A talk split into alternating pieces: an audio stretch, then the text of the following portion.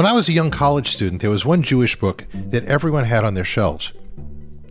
And I'm not referring to the Hebrew Bible.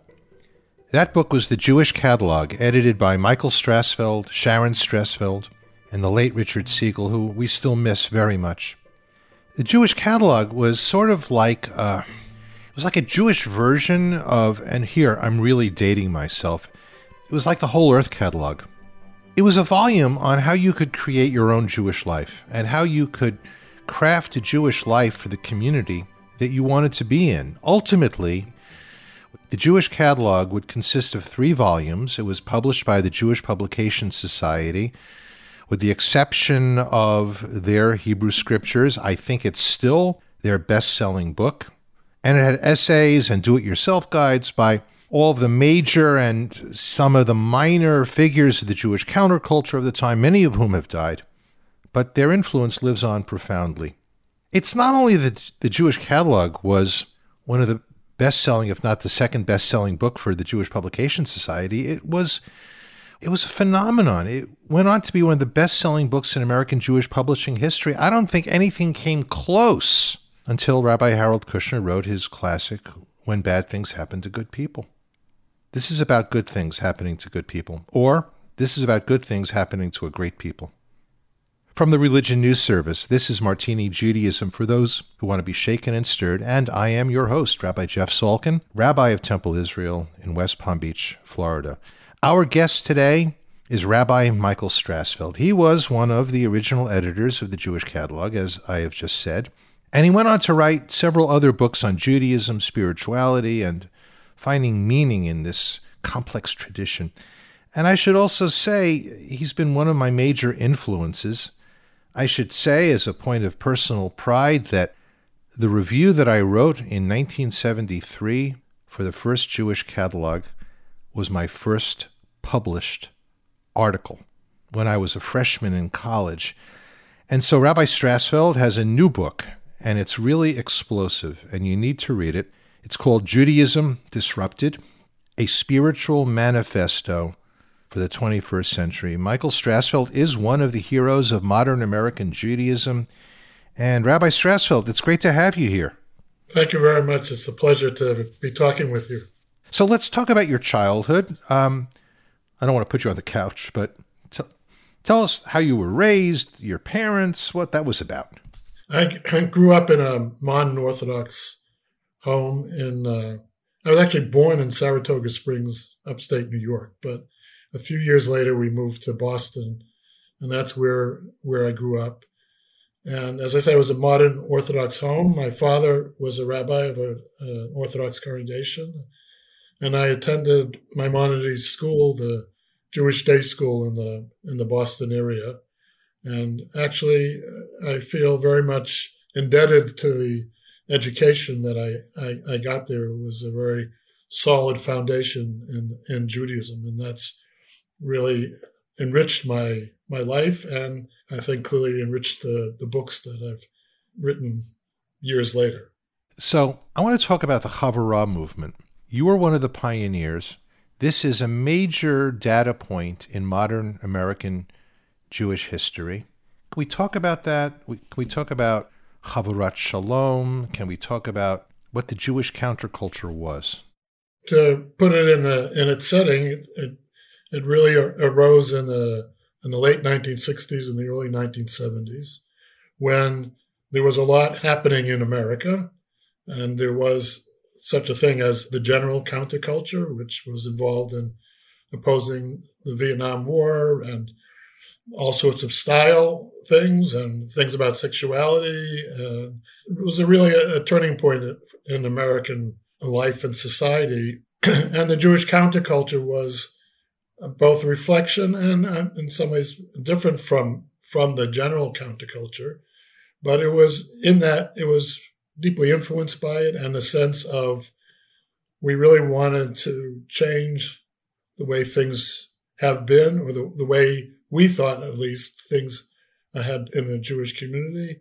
And one of the basic themes of that was really a notion that you, people needed to do to do Judaism themselves, not rely on Jewish professionals, rabbis, and others, but really take it upon themselves and not have a, a very kind of fat, passive form of Judaism, which I think was the experience of many people in, in synagogues of the time. So that was, in some ways, a starting point to what the Jewish counterculture was about. I remember years ago in commentary, a uh, critic referred to this whole movement as the greening of American Judaism. Uh, what you did was uh, of spectacular importance. I, I want to talk about your rebbes. I want to talk about your teachers, besides your parents, and I knew your father of blessed memory and had profound respect for him, as did everybody in the Boston area across the across the board. You got to know that. But who were your teachers? Who who influenced you? Well, I, initially, I, I, think the the teachers at Maimonides, the day school I went to, were, as I said, I got a, a deep uh, Jewish education. But I think after that, there were one person was Art Green, who uh, went on to be you know a leading scholar of, of, of Hasidism, of Jewish mysticism, and was one of the founders of Chavurat Shalom, one of these groups that we're talking about, these intentional communities.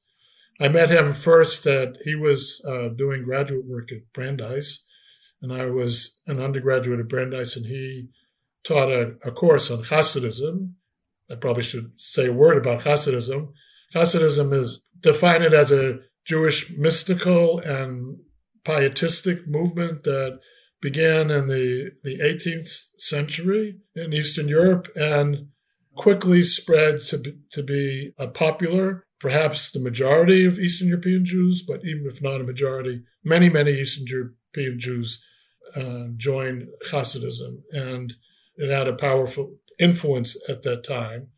And it also had an influence through through uh, Art Green and another figure, Zalman Schachter Shalomi, um, very much on the Jewish counterculture that uh, looked to Hasidism as a source for Jewish spirituality. You know what's interesting to me about the Hasidism thing, and I've done my own studies of it, and I'm like you, a devotee of Art Green, and we miss Reb Zalman of blessed memory. Most people now have a perception of Hasidism, or let me say it this way contemporary Hasidim, with the exception of Chabad, which is a different thing, as being totally divorced from the world, backwards, obscurantist, medievalist. What happened to Hasidism that took it away from the religious movement that influenced you and Art Green so much? How, how did it become so conservative where once upon a time it was so radical? Right, and I hope we'll get to talk a little bit about the some of the radical notions in early. Let's do it. Let's do it. Oh, do that? Okay. Yeah, come so, on. What I, I, think is interesting about Hasidism and why it had a, an influence on the Jewish counterculture, and I think today more broadly it's having a an influence on on Jewish life, uh, as I said, more broadly. For, but just to uh, make a point, at Maimonides, the day school I went to, which had a different curriculum than many day schools, in that it was had a broad interest in Jewish topics, not just Talmud, which was the traditional curriculum. We didn't study any Hasidic texts. There, there was, wasn't part of what the expanded version of Judaism that was at the time. Um, and it's only later that I think it's become broadly a part of the Jewish world, even in the Orthodox world. And uh, one of the ideas that uh, a number of the ideas were radical religiously in terms of us that the average person could have a deep relationship with God. That relationship could be mediated by the Rebbe or the tzaddik, the you know the whole the holy man, let's call him, and they were all men that you know, clearly had a, a very uh, spiritual presence and spiritual teaching, and um, but that anyone in this relationship of a master student of Rebbe to uh, Chassid had that potential, and in some ways that was different. That was a shift in Eastern European Jewry where basically the pre Hasidism the emphasis was on actually the yeshiva, the, the, the equivalent of the day school that I went to, um, where people studied Talmud. But the truth was that ended up being an elite group of people because it needed people, A, who had uh, intellectual ability, but more importantly, who could afford to go to a day school, not because they were expensive, but because they weren't working to, to earn a living. And there was a way that one could look at Judaism at that time and say that many Jews were in some ways excluded from the center of religious life. And because they didn't have the background, they, they, they couldn't get the background. Um, and so Hasidism was different because it desired to be a mass movement. And that about it made it different than previous Jewish mysticism. There has been a strand of Jewish mysticism throughout Jewish history, but the earlier Jewish mystics were uh, even more an elite, small group of people, and the teachings were thought not appropriate or uh, to bring to the masses that uh, people could uh, misunderstand uh, the mysticism, which was complex and and was challenging. Fascinating. So, in other words, what Hasidism did in its earliest iteration was number one, attempted to demolish the elitism, which was both educational and socioeconomic within the Jewish community. And number two, it was a popularization of mystical ideas. Right. And and one of the things that they expressed and became, I think, one of the things that Hasidism, and this is true even today, is associated with, with is a sense of joy, of, of celebration, of singing nigunim, wordless melodies, of, of even sitting around a table and, and eating and listening to the Rebbe teach, and the sense of it as being joyous uh, about Judaism rather than, you know, somber and sober. Now I'm going to circle back to the title of your new book, which is Judaism Disrupted. We've just established that Hasidism well, it wasn't the first, but it was probably the most prominent movement in Jewish life, certainly in European Jewish life, that disrupted Judaism. I want to dial this back 50 years. My God, it's a half century. Can you believe, Rabbi, can you believe it's been a half century since the Jewish catalog? No. I mean, I look at the old pictures of you on the back cover. You really haven't aged much, but American Judaism has. What has changed? And how would you describe this period of American Judaism in which we find ourselves today? Challenging. That's how I would describe it. Yeah. Oh, yeah. Oh, yeah. so I think that, in a way, what the, the Jewish catalog, which came out of the Jewish counterculture, and as you said, I was very involved in, what we were trying to do is present Judaism, A, in a joyous manner, B, uh, in a contemporary looking fashion, and C, to give people the information and tools to live a Jewish life. And I, I kind of mentioned this sense of Judaism has to be really lived. And the subtitle of the first catalog was a do it yourself kit. And in some ways, the, the Jewish catalog, you know, was modeled on the Whole Earth catalog, a book of the time. But we realized, unlike that, which just referred you to a book to tell you if you want to build a geodesic dome, which some people wanted to do in those days, go buy this book by Buckminster Fuller. But we couldn't do that Jewishly because if we said, oh, how do you build a sukkah, the booth for the holiday, the fall holiday of Sukkot, we'd refer them to the Shulchan Aruch, the Code of Jewish Law, which was in Hebrew, making it inaccessible for most people. And it's a work of laws. It doesn't actually say, take two by fours, get cinder blocks, right? It's not a practical guide. So we wanted to bring those things together and give people the tools to live a Jewish life. And it was a catalog. It was, you could take from this what you wanted, the things you were interested in, and create your Jewish life. Now, I think the challenge is that information is available. And now with the internet, it's, you know, really readily available. There's not much need for the Jewish catalog. But I think the challenge is why bother? Like, why be Jewish? Right. So the Jewish catalog was, this is really, really important. the Jewish catalog answered the question, how? Right now, the question that lies before us, Rabbi, is why? That's, and I think we live in very disruptive times, though this disruption has been going on for a while. I'm not just talking about COVID or, the last political situation, but in some ways, the the challenge of the modern world, which Judaism has been responding to for a number of centuries, is still unfolding. And I, I think this is a challenging period.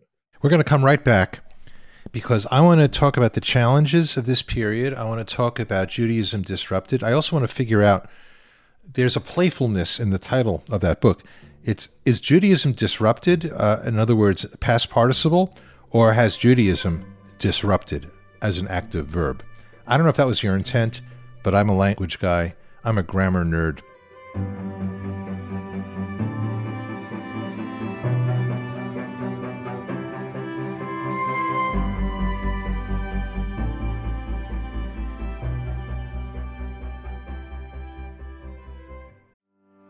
I'm Paul Brandeis Rauschenbusch. This week on The State of Belief. I felt like if anyone was going to be speaking up, it was going to have to be somebody like me. Faithful conversations around sexual orientation and gender identity in Texas with Auburn Peterson of Another Story. Also, getting ready for the 2024 vote with Adam Friedman, organizing an election strategist at Interfaith Alliance.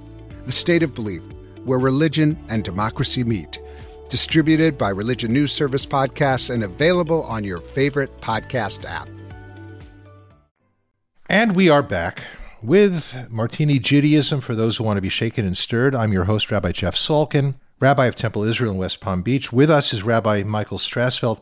I have to say, Rabbi, when I look at the the second part of the title of this podcast, you are someone who has been shaking and stirring the pot of American Judaism for quite some time. Judaism Disrupted, the new book. You're calling for a new Judaism. What's it going to look like?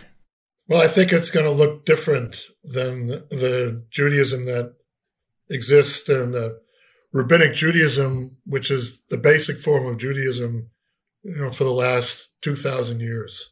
Talk about that model, because that was to me the most interesting, compelling, and personally challenging piece of your book, the model of rabbinic Judaism, the dualities. Can you can you help us with that? so I think that's the issue of of dualities is a cr- critical challenge or problem, we might say, in rabbinic Judaism, and and then it really categorizes many things uh, and into categories of pure, impure, holy, common, but others dividing men from women, Jews from people who aren't Jewish. And uh, ultimately, I, th- I think that those kind of divisions too frequently lead to hierarchy. That is, it isn't just there are chairs and tables, but that's two different categories, and it's useful to have that description of things. But that it ends up that men have more status in, in, in, traditional Judaism than do women, and et cetera, et cetera. With all those categorizations uh, led to hierarchy and who's in and who's out. And I think part of the world we live in is a world that's striving to be ever more inclusive. We want to include as many people as possible, not create categories that say these people are out or these people are you know, have a priority and the other people are secondary. And that's the challenge is that it's a, underlies a lot of rabbinic Judaism. It isn't just one little piece of which we could either ignore or just change as we have changed in the, in the liberal Jewish world, as we have changed other things, including related to, to this specifically in the sense that, you know, liberal Judaism has now made women equal, egalitarian to men, you know, rejecting the, the hierarchy that is within traditional rabbinic Judaism. So I'm okay. In fact, I endorse. You'd be surprised if I said anything different. in demolishing the hierarchical distinctions here. And I am more than okay with dis- disengaging from this whole idea that men are better than women. But what do we do about the whole notion of Havdalah? For example, Shabbat, the distinction between Shabbat and the days of the week. Is it possible to maintain any kind of religious system that cares about the sacred without duality? In other words, something doesn't have to be worse than something else. I mean, I'm not, I'm not saying that the days of the week are worse than Shabbat, but they are, uh, they are quintessentially, ontologically different. Can we create a Judaism that will survive without that? I really think so. I think that the example you use is, is perfect. Um, holy is something to to strive for, to try and increase in the world. Goodness is something again to strive for or to increase in the world. So I, I do think there's a difference still between good and bad, um, between holy and the common, but that's particularly good and bad. That's based on values. It isn't, you know, some arbitrary distinction that we could have decided women were more important than men, but that's assigned categories. Judaism does think that doing good, God says at the end of each day of creation, kitov, it was good, right? That's to, to make things good is a value. And I would say holiness is another important value that expresses that there is something beyond that which is tangible, that which is ordinary. But the idea, as as you suggested, is the ideal isn't to live your whole life in Shabbat. That you should have Shabbat seven days a week, and if you know if things were better, that's what we would do. No, it is to live your life, which involves the six days of creation. That's another responsibility or uh, value of Judaism, which is to continue to co-create the world with God. And so we're supposed to do that. We're not supposed to just sit home and, you know, whatever, eat, eat chicken Friday night and, and eat it every night. And, you know, in some ways it, obviously the contrast between having a time that's Shabbat and having a time that's weekday helps create the specialness of Shabbat. You can't live all the time in the extraordinary. Uh, the challenge is living in the in the ordinary moments. I would say that's one of the um, teachings of Hasidism that I think is really important uh, in, in in the book and in my life. That this, there is holiness in the everyday, not just in the extraordinary, not just in doing what I call the Jewishly Jewish things. That is things that only Jews do, whether it's keeping kosher or observing Shabbat, um, but to find holiness in the world and in everyday interactions. I am intrigued by this idea of the holiness of the everyday. By the way, I know that in Hasidism, this is idea of avodah b'gashmiut, you know, the worship that we do through our physicality. And I wrote about that a number of years ago in a book on the world of work and and Jewish spirituality. How do you find the holiness stuff in the everyday? By the way, I must say that in that book, there, there was the wonderful story you told about the mover who saw this as really spiritual religious work to make people's moves, you know, go e- easily because he knows that it's a hard, hard day. And I thought that was a perfect example. It was an example of everyday people that's a quote Sly and the Family Stone, who have this imbibing sense of mission. And this was a guy who was just cheerful. I said, Why are you so happy? And he said, Well, well, Rabbi, I got to tell you something. Right now, you're entrusting all your possessions to me and people in my crew who, by the way, just got out of prison. You want to know the truth. And I just figure if I can get your stuff to where you got to go and i know this is stressful for you and your family then that's what god wants me to do.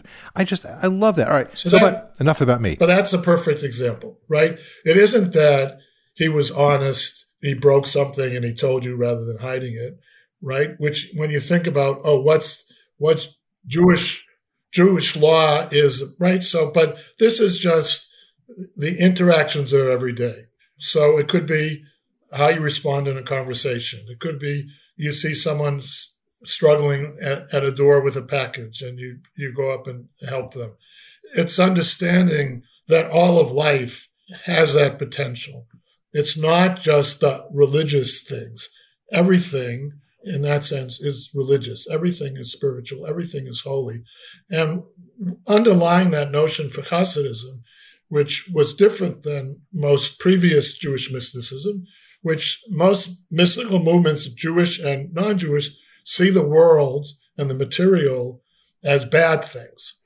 The way to be spiritual is to be less material, right? Don't eat too much. Don't enjoy life too much often.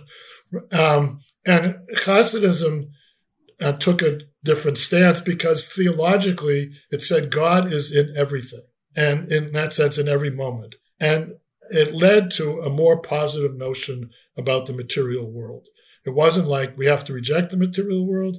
We can embrace it as long as we understand that it's all in the service of the holy and the service of a sense of oneness.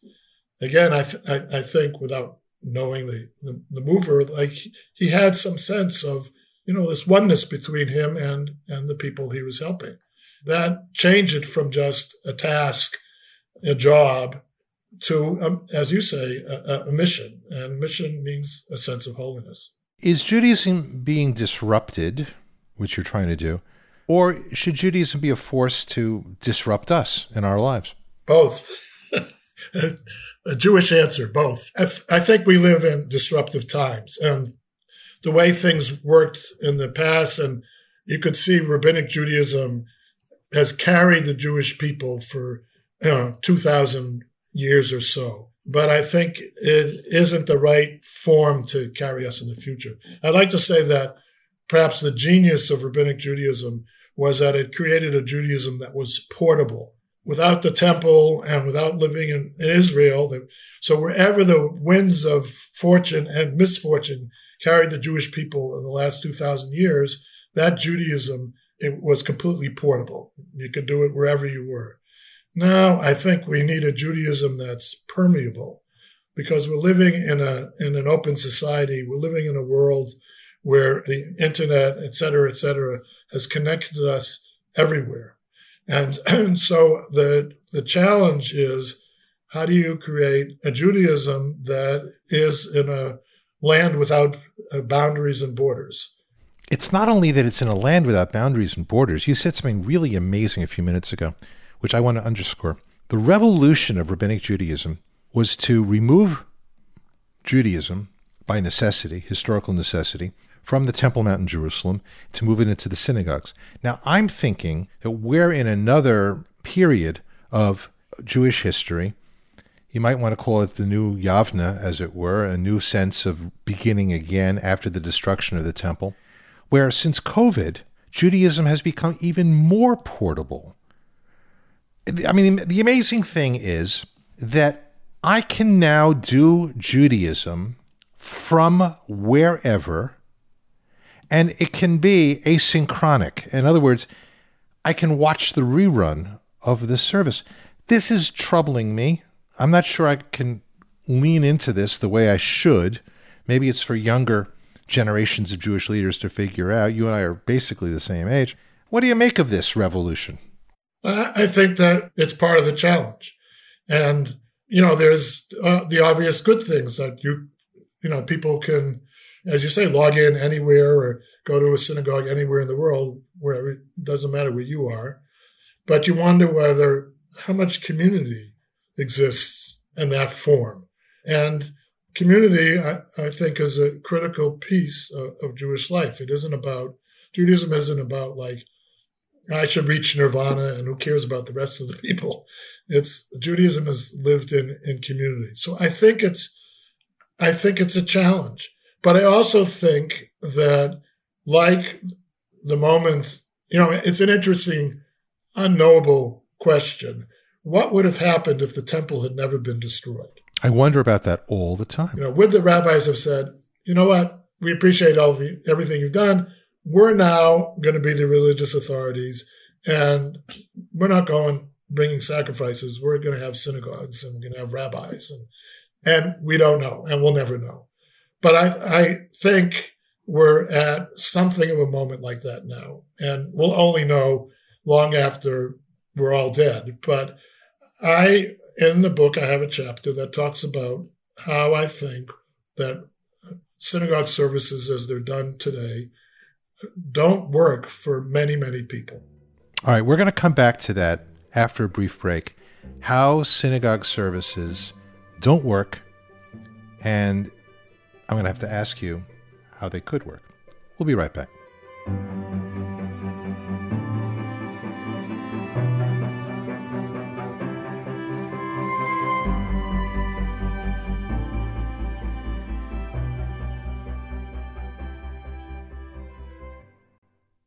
I'm Paul Brandeis Raushenbush. The State of Belief is a weekly podcast with a potent mix of spiritual wisdom, political strategy, and hopeful commentary. In a series of inspiring conversations celebrating our diversity and bringing us together to, in the words of the great James Baldwin, achieve our country. The State of Belief, where religion and democracy meet. Distributed by Religion News Service Podcasts and available on your favorite podcast app. We're back with Rabbi Michael Strassfeld. Okay, we ended on a great note. And right now I can feel the collective blood pressure of my colleagues is going through the roof. Synagogue services don't work. Why don't they work? How could they work? So I, I think it's there's a variety of challenges that even you know rabbis who are committed to the services understand, which is you know, they're in Hebrew, the God language, I think if you ask people what is prayer, most people would say it's asking God for things. And I think most people don't actually believe that God will say yes, even if it's only sometimes, whatever they believe about God. I mean, so there's all those. And I would say it's one of the few things that's so long anymore. You know, two hours, three hours services are just too long in a time where the internet is is it's no longer miles per hour. It's the internet speeds that that set our sense of time. But i i think the, the actually the biggest problem is that for most people what's in the prayer book feels completely disconnected from anything that they care about. You know i like to say if you took all the the prayer book and took all the pages and threw them up in the air and then put them together scoop them up and set them in that order. For most people, go to synagogue regularly. I'm talking about liberal synagogues mostly. Would, it would have as much sense. And, and I think that's the problem. And that's the problem of why or why bother. I don't think today people are embarrassed about their Judaism or they feel, eh, eh, I think it just feels like, you know, I like the Passover Seder, so I'm gonna gonna do that. You know, I, I like it, it's family, or it's I just like it, whatever. But all this other stuff, all particularly what it's seen as ritual, is you know, it just doesn't it doesn't make sense. Can you resketch a synagogue worship service for us in a non-orthodox context? Because this is this is fascinating me. What what would be part of it? Let me give you first an ex- example of a service that was very important in getting me clarity about how to do this. Uh, I started doing a healing service with Debbie Friedman of blessed memory, a, an important uh, musician in the Jewish community who died too young. And we did these healing services once a month for, for a number of years. And since there is no such thing as a traditional healing service, we just created it. And it was a mixture of her music and Hasidic melodies and readings. And it was not focused on sickness per se, it was focused on themes like brokenness and wholeness, darkness and light. And what was clear to me was that everybody there knew why they were at that service. They either were sick themselves or were deeply connected to people who were sick, or they felt in a spiritual level a sense of brokenness. And nothing in that service, whether it was little lines of Hebrew we were singing or the readings, or if I said a word or something, no one said, I, I don't know why we're saying that. I don't understand how that's connected to anything that I care about. It was all like connected. It was just clear. I get it. And I think that's the opposite of the experience. So the answer to a question of how, what, because I do believe there still should be communal spiritual experiences. I don't think everybody should just go home and do something by themselves. I think there's a total value to that. I think it has to be a service that's constructed around theme, a spiritual theme defined broadly, which uses pieces of the liturgy, which uses music, music that people can sing, maybe some music that people can listen to, some teaching about that theme. And I think it could be shorter. Um, and I think then there's a possibility that people will say, I get it. I get what's happening here. And I find it uh, spiritual satisfying or, or important that I sit for an hour and a half on Saturday morning and have a time to explore my spiritual life. And it's, you know, one of the few places in the world that uh, you can't get a cell phone call, right? So um, it, it's a, it's an opportunity, uh, and I I I mean I've actually for the last since retiring I've been doing a high holiday service along those lines, and you know, and it's not for everybody because certainly people will say, wait, we didn't do this, we didn't do that from the traditional liturgy. There's pieces of the traditional liturgy, but uh, but it's focused on the the theme of tshuva, of change, of uh, repentance, of compassion to yourself and to other people. And I think it's it will be a challenge to move from the existing model to a different model. And every congregational rabbi knows that. And I don't underestimate that challenge. But I think it's one important example, uh, along perhaps with the, the dualities and the hierarchy, about the past that isn't going to be, I don't think is going to work in the future.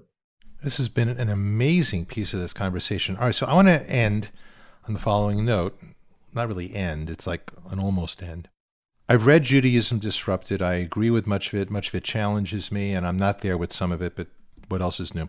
Let me ask you a really hard question, and it's a basic question. We live in an open society, it's become even more open. We live in a society of diversity. Can Judaism really survive in this open society? Can Judaism survive success in America? I think that is the challenge, but I want to say I think that's also the opportunity of this moment. So I never really talked about how Judaism disrupts Judaism disrupts our lives. I think that's that's an important piece of what Judaism is about, and more broadly, what religion is about. So, how does Judaism disrupt our lives? This is a very big deal for me. One of the things I pulled from you early on, even before I met you, and I'm writing about this in my writings, is that Judaism itself is a counterculture. And we have to recapture the countercultural phenomenon that is Judaism, which, by the way, in your way of thinking, might turn out to be totally retro. But be that as it may, how should Judaism, how can Judaism disrupt our lives? How can it make our lives better and different? I think it, this simple, in quotes, answer is that Judaism is about bringing awareness to our lives. And that will, if we do that, that will seriously disrupt them. And then we will strive to cultivate uh, inner qualities like generosity and open heartedness. We will look to express gratitude as a great spiritual place to live rather than in meanness and, and anger. And I think we will take seriously the challenges of the tradition in terms of caring about, I mean, the most quoted you know, mitzvah commandment is you have to treat the stranger because you were strangers in the land of Egypt. And I, I think that's an example of not a, it's of a, a new form of mitzvah, a new form of commandment, which it doesn't have a specific thing to do. You know, it doesn't say do X, Y, and Z, and then you'll fulfill this commandment. It's an attitude to be cultivated. It is how you're supposed to go to the through the world. And when you come across this issue, which happens often, sometimes when you're walking down the street and someone's asking you for money, other times when you're listening to, you know horrible news in the paper of, of an earthquake, et cetera, et cetera, a million things. When you're worried that whether there's going to be a planet, it's to, to say, I have to take those things and it's incumbent upon me to think about those in need and how, how I could possibly help them. And obviously, I can't make this all okay, but I have to engage in that process. And I think ultimately what Judaism is about is taking the most precious gift that we have, which is our lives, and live them with meaning and commitment to something larger than ourselves. I so agree with you. This has been so challenging, so important to me. And, and on a personal level, you've been a, a hero of mine for my entire adult Jewish life. And so it's a privilege to spend this kind of time with you. And the book, again, is Judaism Disrupted A Spiritual Manifesto for the 21st Century, published by Ben Yehuda Press. You can find it on Amazon. Uh, the book is out, yes, Rabbi? Yes, book's out. Fantastic. I just want to say that it's been a pleasure. Uh, and I am grateful to our friend Rabbi Michael Strassfeld. And this has been Rabbi Jeff Salkin, once again of Temple Israel in West Palm Beach, Florida. This has been Martini Judaism, for those who want to be shaken and stirred, the podcast. And thanks for being with us, Rabbi Strassfeld. Thanks, Michael. Well, thank you very much. This was really enjoyable. To be continued. What can I say? Amen. I think we're going to have to have you back. There's just too much for us to talk about. And friends, I invite you to follow my regular column, Martini Judaism, on Religion News Service, religionnews.com. Our producer is Jay Woodward, and we get production assistance from Lance Roger Axt. Elsie Owen keeps the engine running smoothly. Martini Judaism is a Blue Jay Atlantic production for Religion News Service. Shalom, everyone. We'll see you again soon. Bye bye.